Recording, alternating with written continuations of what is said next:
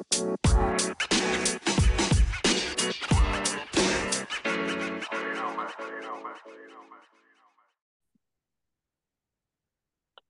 everybody, this is Joe Langworthy again with Thomas Woelfel here with uh, Tailgate Talk, a six column sports podcast. This is episode five. Uh, we are recording it on Father's Day. So happy Father's Day to uh, all the fathers out there, especially Eli Drinkwitz, who is Sam Pittman's dad, um, and uh, Dennis Gates. I think he has kids. Um, I don't. There's not a joke there. I don't. I don't know what team he has owned. He's only has one season, so um, but yeah, happy Father's Day. Uh, I know Mark and Don might be our only two listeners. I don't know if your dad actually listens, but uh, to be frank, I don't know if he could figure out how to listen. well, if he does, he's gonna he's gonna have comments on that. Uh, uh, but yeah, so we're gonna do a, a mailbag episode on this one. Uh, just gonna go through some questions that we've received from various people, including uh, my father sent us a, a question or two. Um, but so to start off, this wasn't one that was directly asked, but I thought it was uh, interesting. Uh, that I saw posed on Twitter. Uh, Sidelines Mizzou had a tweet this week alluding to changes at both Faurot and Mizzou Arena. Um, I think the the changes at Faurot that are rumored are um, they're going to remove the track apparently, which has been called for for a long time, and then Mizzou Arena we knew about the video board. Um, they're going to do a new video board which is interesting to me since they just did one a few years ago. But uh, and then they're also rumored to be changing the color of the seats from a pale gold to black. Uh, and so the tweet from Sidelines Mizzou um, said, "What changes would you make to the athletics facilities if you were AD?" Um, and I kind of added the the caveat of you don't have to worry about raising money. So this can be as uh, as crazy as you want, Thomas. What are you What are you thinking? What What What would be your priorities for facilities at the University of Missouri? Well, I'm going to go first off. I'm going to. I'm not going to talk about facilities that they practice in because that's not anything I get to see anyway. So, right. Uh, I'm not even going to discuss that. Just real quick on the the three pieces that I mean, the seat color changing. Uh, mm-hmm. That's nice, but when you have butts in them, it doesn't really matter what color the seats are. So right. that was that was my we, thought too. Uh, who, so I mean, can, who cares can, what color they are? If they're full, it should it shouldn't matter because yeah, it shouldn't matter because if someone's sitting in it, you don't see it anyway. It did look rough when we were had tough times because it's very obvious when there's nobody sitting in the gold seats.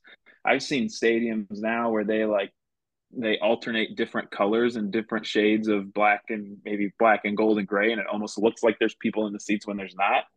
Um, but when there's people sitting in them, it doesn't really matter. So I hear that, and I, it's probably it would be a nice update to make it black. It would probably make the arena look cooler, but I don't know how much it really matters. The scoreboard probably needs an update. Um, and the track. Now, have you heard anything? Is the the getting rid of the track? Are they going to add seats, bring the seats closer to the field, or because that's the one change I would make. Uh, no, so they're they're they're going. All they're going to do. I all, I don't know this for a fact. I don't have any inside knowledge, but I almost guarantee all they're going to do is blow up the track and turf it. It's just going to be extended sideline. Um, the the the the word that we've always gotten is that Faurot was built basically on bedrock and so it's impossible um, well i shouldn't say impossible anything's possible but it is very cost prohibitive to try to lower the field um, which mm-hmm. is the only way you could really build more seats in there um, and so they're not going to lower the field um, and there i think all that we're going to do is they're going to turf the track um, and it'll probably be turfed in a way that the the you know fire truck that goes around the stadium can still drive on it um, because it doesn't have to be playable turf. You know, um, it just has to be. It. They're going to turf. They're going to turf it to look like the concrete that it, that it already is. possibly, very possible. Um, yeah. So, um, yeah, it'll just be turfed over. If if it, if they're actually doing that, it'll just be turfed over.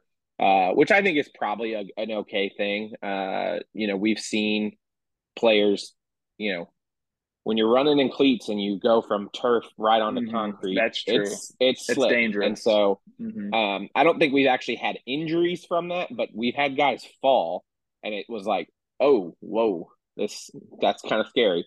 Um, so I understand doing that, um, and I don't think that the track really serves any purpose. It's not used as a track anymore, um, obviously, uh, like it was originally way back when. But um, so it doesn't really serve a purpose. So I don't really see any any problem with that.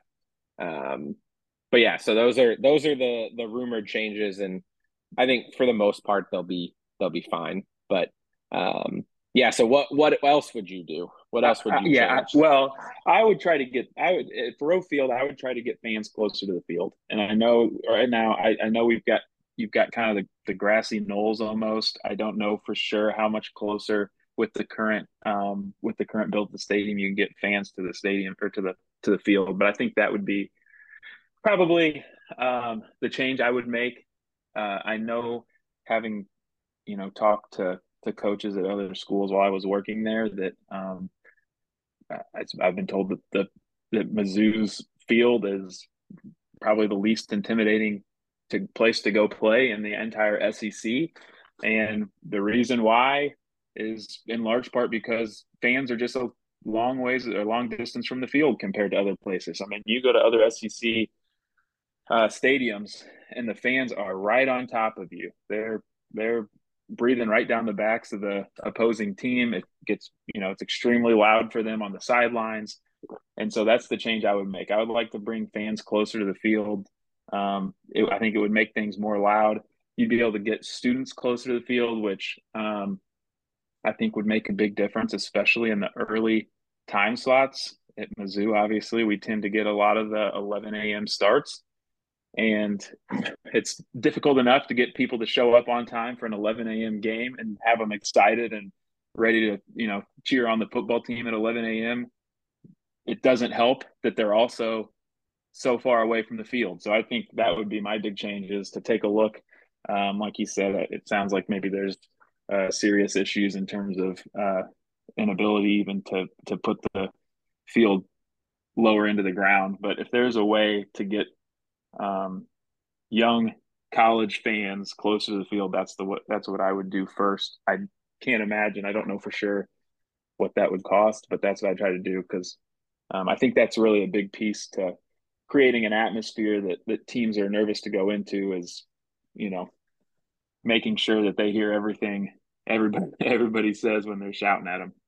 What what yeah. do you think? Is there something is there something you have in mind?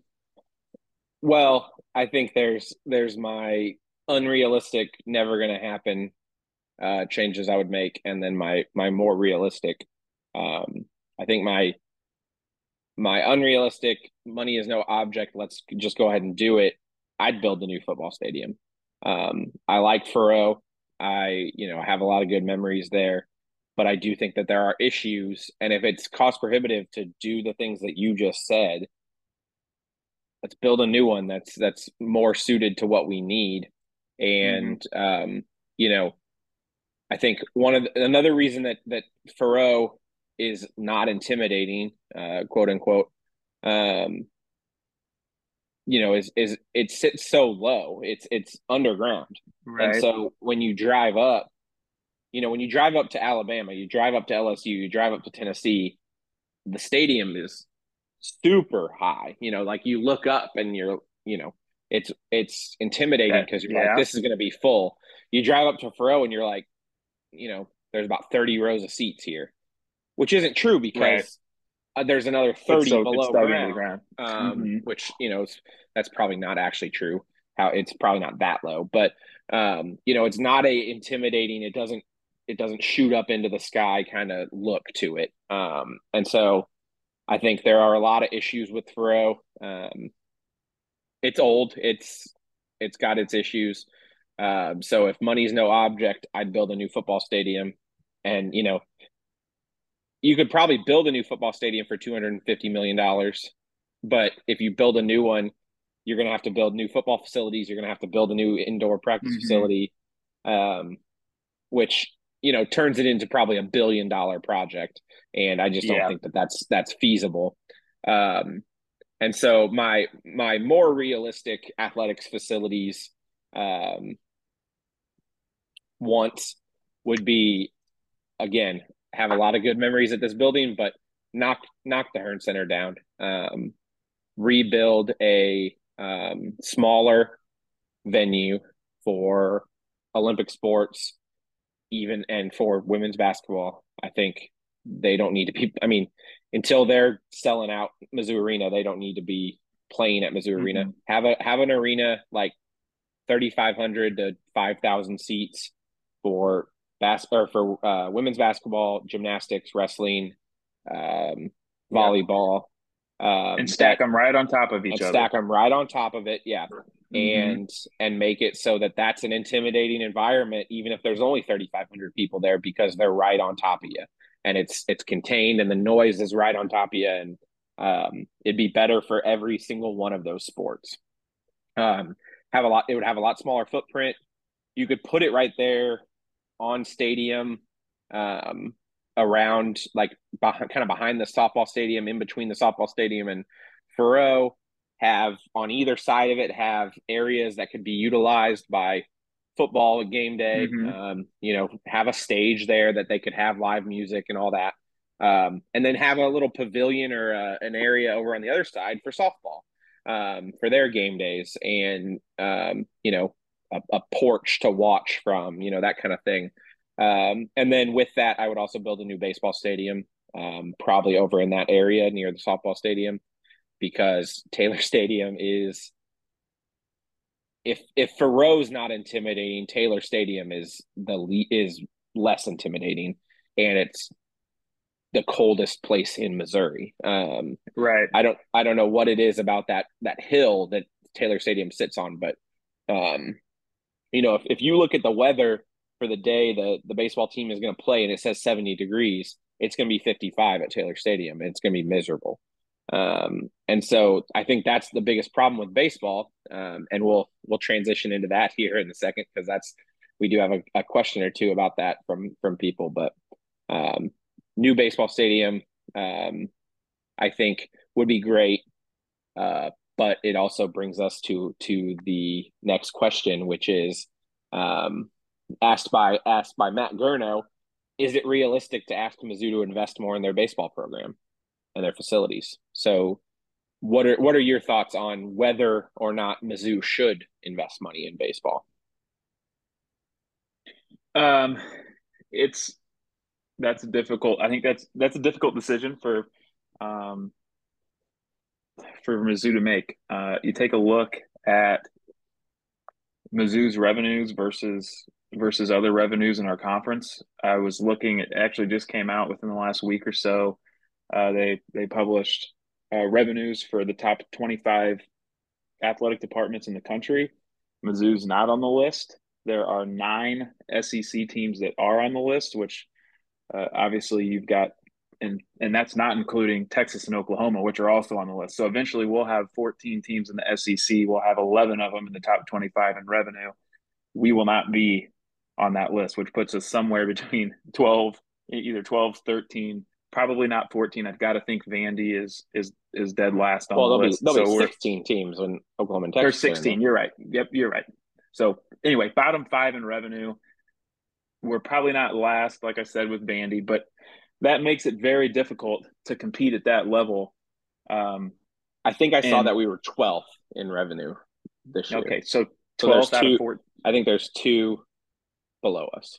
Yeah, and maybe I'm, maybe we were 11th. I want to say there's two or three below us, and I'm sure yeah, Vandy is one of them. Obviously, Vandy, and then probably one of the two teams in Mississippi would be my guess if I had to right. if I had to bet money on it. But and both Mississippi teams have had a lot of success in baseball, uh, but it is going to be difficult for us to compete at that level unless we can generate more revenue to help help with those teams. So I think really what you've seen is uh, you know Desiree Reed Francois has put a lot of time, a lot of effort into um, the basketball team and the the football team, as I think she should. Those are your two big time revenue generating sports. She's done a lot to try to get fans. Like we just talked about, um, you know, kind of the atmosphere at Faurot. She's done everything she can to add more night games, moving now two consecutive years that first Saturday game, which is always an 11 a.m. start, to Thursday to try to get a night,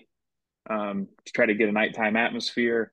She's doing everything she can to get students to basketball games, trying to get them to football games early. Um, she's doing everything she can to generate as much atmosphere and as much fun around those two programs because that's where your um, that's where your revenue comes from. So I think at this point we're probably, if we're being realistic, we need to continue to pour resources into those two sports until we can um, have uh, you know very regular success. If we can win eight football games a year and you're filling up that stadium every single uh, game, that's when you can start to turn your head towards baseball, softball, some of the Olympic sports that are um, underfunded at the SEC level. I just don't know for sure that, you know, they're putting a lot of time and effort into uh, creating NIL funding for the two major sports. It's my understanding that our baseball team doesn't even have an NIL collective, which obviously is going to make it difficult. I know that um, I we I don't think our baseball team charters anywhere. Whereas I mean LSU will charter just about everywhere for their baseball team. They also are in the top ten in revenue in the country. Um, so it just becomes very difficult. It becomes one of those deals where you've got to generate the revenue first to then put it into kind of the the secondary sports, so to speak, before they can start generating their own revenue. Because if the baseball team's winning, they'll start selling tickets. But before you have that money to invest, you've got to start generating it through your football and basketball team. So I think it'd be tough to do more than those two sports right now. And that's that's I think a tough pill for a lot of people to swallow, but that's just kind of where I'm at. I don't know if you've yeah. got different thoughts on that. No, not not real different. I think um one thing Mizzou baseball has going for it is we have I don't know if it's uh, uh, more major leaguers than any than than other programs. I doubt it is, but we have some very successful major leaguers um, that came from the program um, that for whatever reason were not embraced by this last um, coach, and so and those are the kind of guys that if they if they do want to put money into the program, you can put money into the program because you know Max Scherzer, if he gives money to Mizzou, it's going to be for the baseball program. It's not going to be for football or basketball.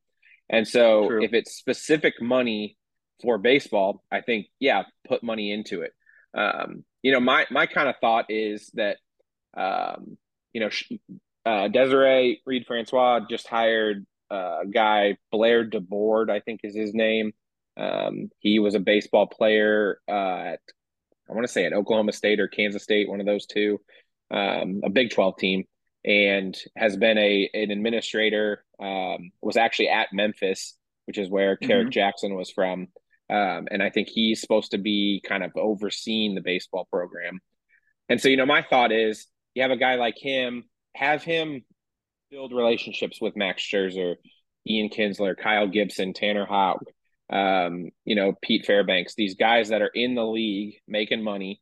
Um, and then if Kerrick Jackson catches lightning in a bottle and we have some success, that's when you pour money into it. Um, yep. you know, don't pour money into it into a program that sucks. Um, and you know, if Kerrick Jackson doesn't work out in three year, three yep. years, five years, go get another guy. You know, you don't have to, you don't have to throw money at the program until you have something to throw money at. You know, we right. don't have to. We're not gonna. We're not gonna catch um, LSU, uh, um, Vandy, even um, in baseball by throwing money at it because they're going to throw just right. as much, or not, if not more. We're going to catch them by finding the right guy and investing in him um, and his program. And until we have that right guy, don't waste the money. Right. You know, if if, yeah. if, I, if, Max Scherzer and Kyle Gibson want to give money now, put it aside until we can. Mm-hmm. You know, until well, we even if you it.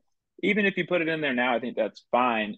it's just going to be a situation, at, at, least the way I view it is, I mean, it's going to be a lot like the wrestling program, right? Mm-hmm. The the wrestling coach has done a fantastic job of getting that mm-hmm. program up and running. Every single year, they're a top program.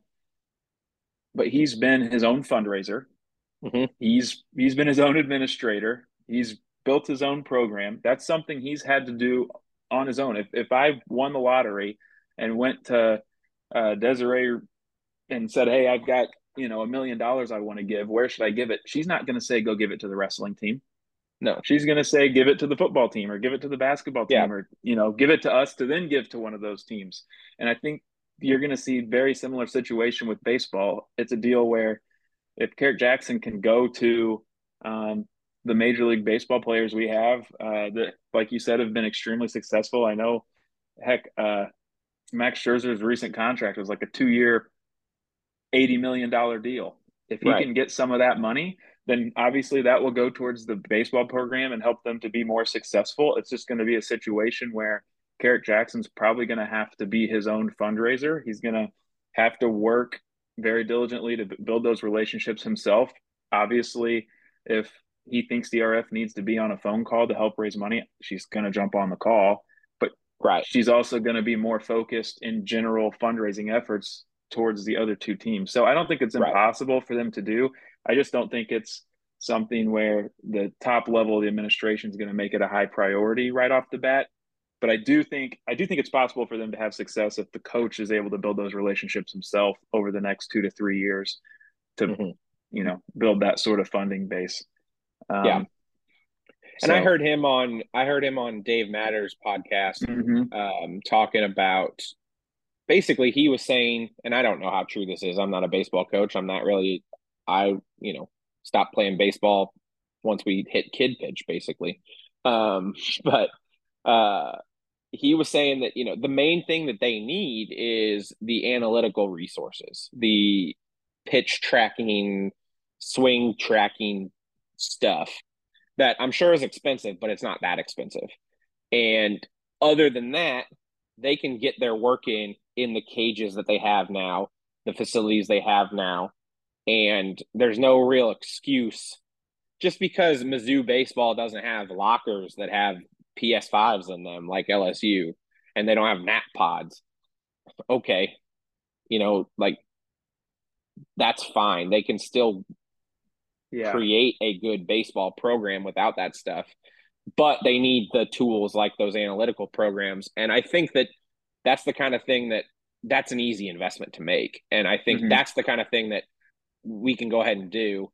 Um, you know, and it, it helps that I assume a lot of that stuff can be shared with the softball program. So, yeah. you know, we can we can share some of that and and um, kind of cut the cut the uh, budget because it can be split between the two teams. And I know there are a lot of people that donate to softball because softball has had more success than baseball recently. So, right, you know, you can you can have you can buy the programs that can be used for both.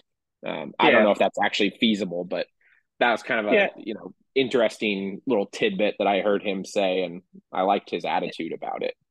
Yeah, and there are other things too that you can you can leverage to help recruit. I mean, you're uh, you're trying to bring kids in from St. Louis and really the Missouri areas where you're going to build the base for a baseball team. You've got to show one that the technology you have isn't so far behind everybody else that it's going to hold them back. But then two, okay, yeah, cool. Kentucky they charter places. LSU, Alabama, they all hop on charter flights, but Max Scherzer comes for two weeks in December to get his work in. And, you know, if you want, you can swing by and watch him pitch and talk to him about pitching. That's a recruiting tool, mm-hmm. right? So there are things that they can do that don't cost money that can help them at least get back to a, you know, a level at which as Mizzou fans, we'd be excited about. Um, that, you know, they can start doing right away. It just starts with building those relationships with those players, like you've mentioned. Eventually, yeah. that will turn into some sort of of money. I know the original question was whether or not Mizzou should be pouring resources into it. That this all kind of goes to our answer is no, but there are additional resources they can go find that will help them be successful um, and hopefully be competitive yeah. fairly quickly. Right.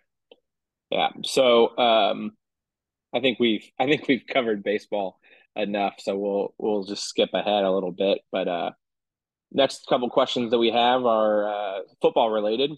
Um, Mizzou Patriot, and I won't I won't uh, reveal the identity of that person, even though I do know who it is. Um, will the offensive line be better under the new coach, under Brandon Jones, who was who was recently hired? Um, what are what are your thoughts on what Brandon Jones brings to the table? Well, I like the hire. Before we get into that, I mean, the real question is, can it be worse? I don't know that.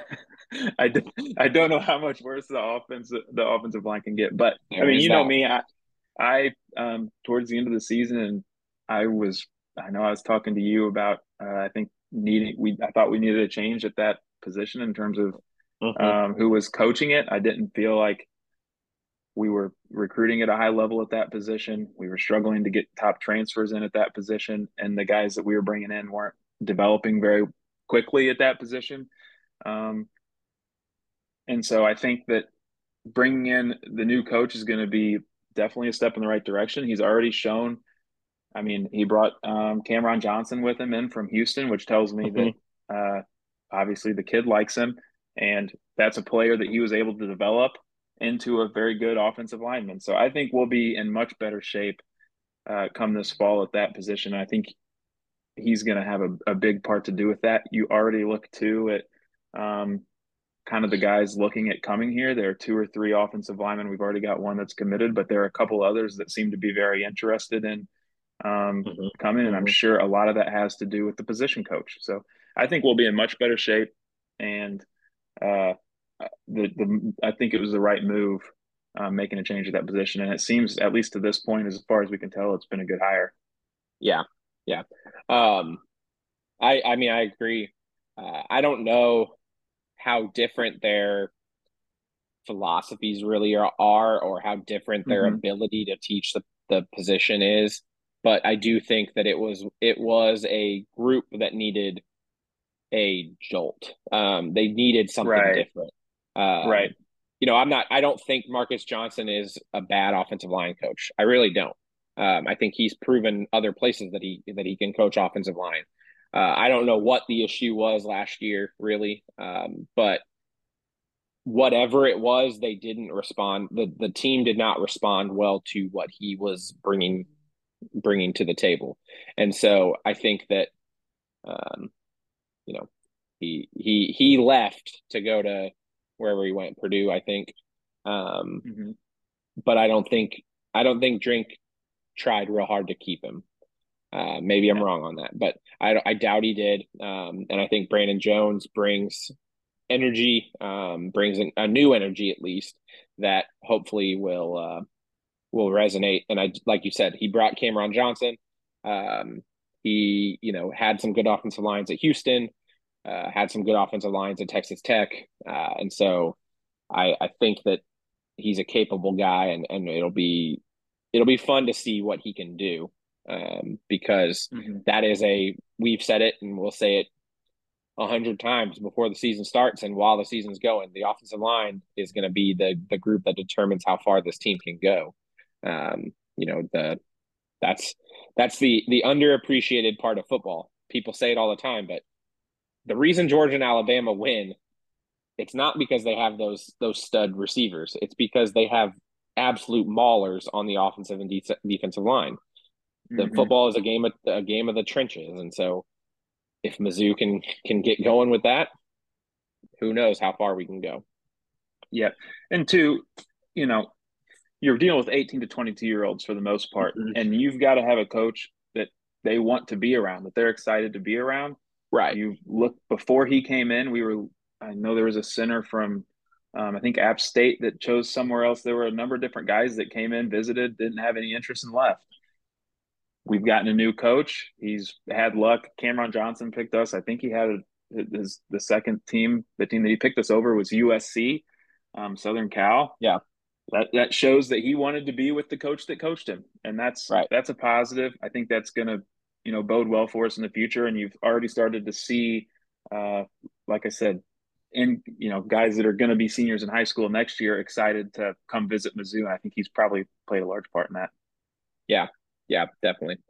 And then uh, our uh, our good buddy Nate Smith asked the last question, which is how good can we expect Theo Wease to be? Theo Wease is the the wide receiver from Oklahoma. Um, I was going to look up his stats from Oklahoma, so I, we could just chat about that. But what are your initial thoughts on Theo Wease well, and what he can do here? Yeah, while you pull that up, I think he had if he didn't have a ton of yards, he had a lot of yardage per catch. Um, in 2020, he had 530 yards mm-hmm. 14 yards per per reception, four touchdowns. Um, so not terrible for a sophomore. Uh, but then this last year as a as a senior, um, which of course you know he had the COVID year, uh, so he's in his fifth, and it doesn't look like he played his junior year very much. So he might actually have two years left now that I'm looking at it. But uh, his senior year, he had 378 yards and four touchdowns um, for 19.9 yards per catch. So, yeah, not a lot, but no. The question was, is he going to be good? I think there's it's kind of a two part question. Is he going to be good? Well, he's not going to be an NFL player in all likelihood. That you just got to get that out there. But can he be successful? Can he help us to be successful? The answer there is almost certainly yes. If you take a look at last year's team, uh, we had Dominic Lovett, obviously, and you had uh, Luther Burden. They were two very similar players, and you were forcing Luther Burden to be on the outside and play an outside position that I don't necessarily think best suited his uh, kind of his repertoire. So I, Luther Burden, I think, can be a more athletic, a better version of Dominic Lovett on the inside, and Theo mm-hmm. Wease is definitely much better suited as an outside receiver that can stretch the field a little bit and might actually help round out the wide receiver room in a better way than um, we had before. So he, I think he can be successful at the position and do what we need him to do, which is stretch the field. I don't know that he's going to put up massive numbers, but that's not always what you need in a receiver. So, right. What do you think? I mean, do you view it the same? Yeah, I mean, I think that, like you said, I think he is a better fit um, at that position, you know, within the wide receiver group um, for the that outside X receiver. Um, and then then Bird than Luther is, and Luther is a better fit on the inside than maybe even Dom Lovett. And so if if you allow both of them to play the position that that fits them better, I think everybody benefits. I think Theo Wease is going to benefit from Luther Burden and I think Luther Burden is going to benefit from Theo Wease. And, you know, we say Theo Wease is not an NFL guy, and that's probably true given what he's been able to do so far. But he was also a five star recruit at one point. You know, he was um, not quite as highly regarded as Luther Burden, but he was pretty pretty dang close. Um, and obviously hasn't lived up to the billing quite as much as he, you know, want wanted he, to. I'm sure he had but, a knee injury at some point, right? he had an injury of some of some yeah, sort. Um, I'm fairly certain he had it. I, I thought he tore so his ACL, that, you know, I could that, be wrong on that. That never helps. Um, but no, but there are a lot of good wide receivers that don't that don't they don't make it in the NFL.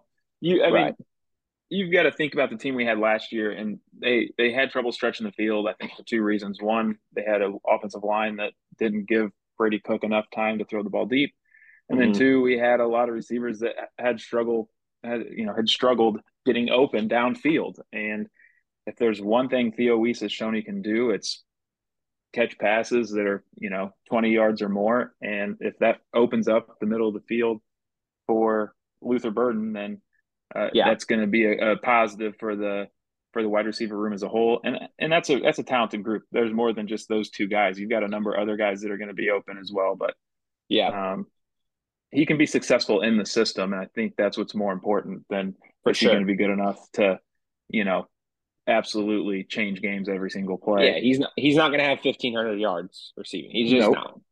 But if he but has he seven, if he has seven hundred yards and seven touchdowns, and allows Luther to not get double teamed every every play, it's a very very successful season for him. And you know we we are going to touch on that a lot in the next couple months as we as we get closer to football. You know, I think we're we're planning on doing a little more in depth preview position by position. So we'll talk about Theo Wease a little more um, along with the other receivers. But uh, any any final thoughts in our in our last minute here?